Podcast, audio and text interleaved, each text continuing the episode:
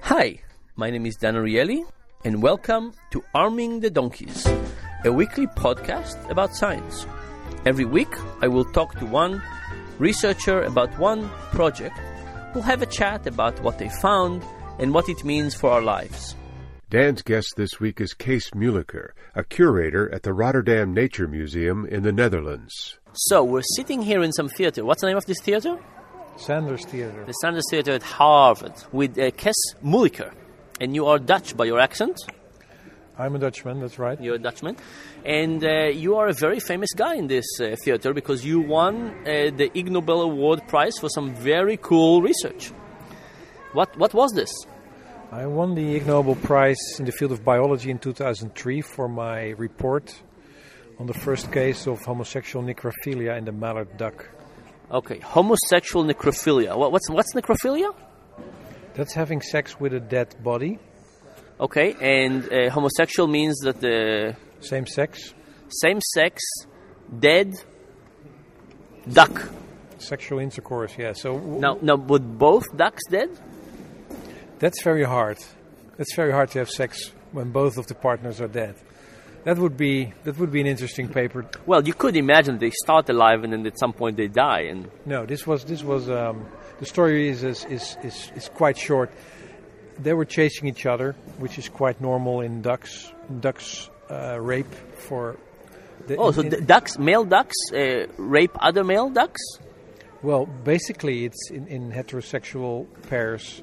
There is a lot of raping as part of their reproductive strategy, and apparently also when there are homos- when homosexual behavior is taking place, it, it continues.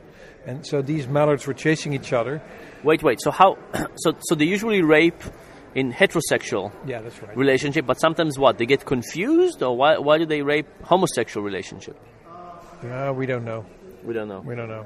Okay. How how frequent is it? How frequent is the uh, homosexual rape compared to the heterosexual rape in the duck? Well, homosexual behavior in ducks is as common as it is in humans. So uh, one in 10, one in 20. Okay. Yeah. Um, so this this behavior is quite common, but the necrophilia side of it is was rare and it was never been Before recorded. before we move to necrophilia, in, on on the on the homosexual duck relationship, are are are they finding other ducks that want this, or is it or is it just rape? Uh, it's, it's probably just rape. Okay. Yeah. Okay, so it's not as if they find somebody who another duck who is interested in this. No, I don't think so. Yeah. Okay, so we, we are one up on them in that regard. Ah, that's right. That's right. Okay, so now let's move to the to the dead part. Well, they were chasing each other, and one flew into the window of the museum I work. It's like a mirror. So I, I heard this bang against the window, and I, I went down to see what it was, and I noticed this dead duck laying on its belly.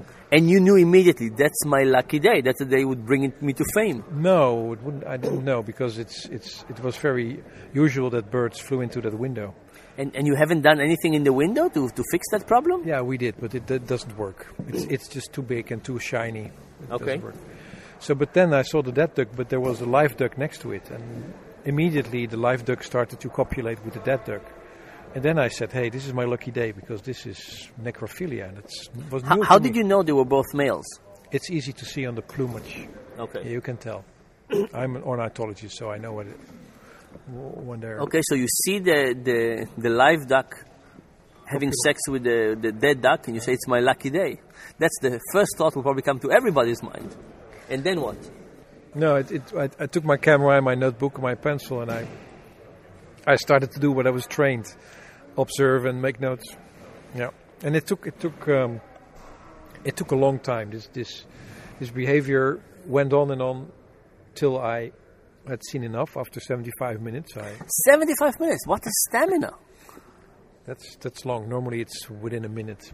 Really? So this was not just a, a, hetero, a homosexual necrophiliac duck. It was also a necrophiliac, homosexual necrophiliac duck with some particularly impressive stamina, like a, a professional athlete.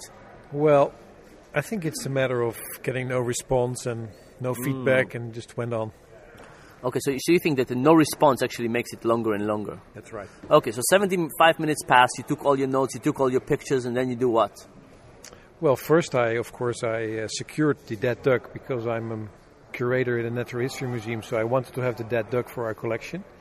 Is, is this a very famous duck now? It's a famous duck now, yeah. This is the um, the first ever recorded victim of homosexual necrophilia. And Yeah. There's only one. And what about the live one? Do you have them as him? No, him? he, he reluctantly left.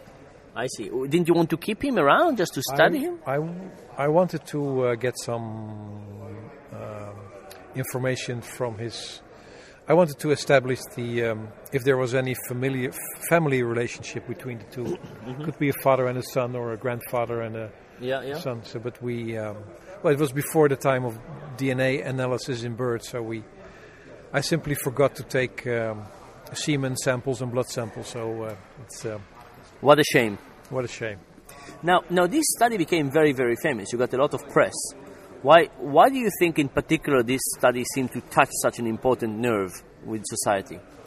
Well, because necrophilia is a taboo, uh, but because there are ducks involved, it opens doors and everybody wants to hear this story. And it's it's it's not dangerous because there no there's no humans involved.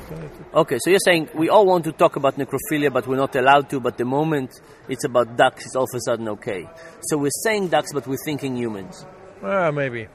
Yeah. And, and what about uh, homosexuality? Do you think that's also a part of that?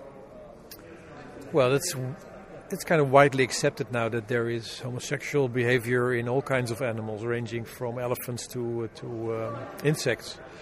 So that's that's not the um, that's not a real um, debacle. Okay, but, but so for example, do you, do you feel that you would have gotten the same excitement if it was a heterosexual necrophilia duck?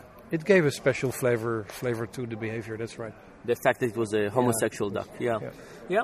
Well, um, I. So this is kind of an interesting research because you didn't plan on it; it just kind of happened. Well, it, wa- it wasn't really research. It was was just I was there at the right moment, at the right time, and I knew what what was going on, so I could report on it.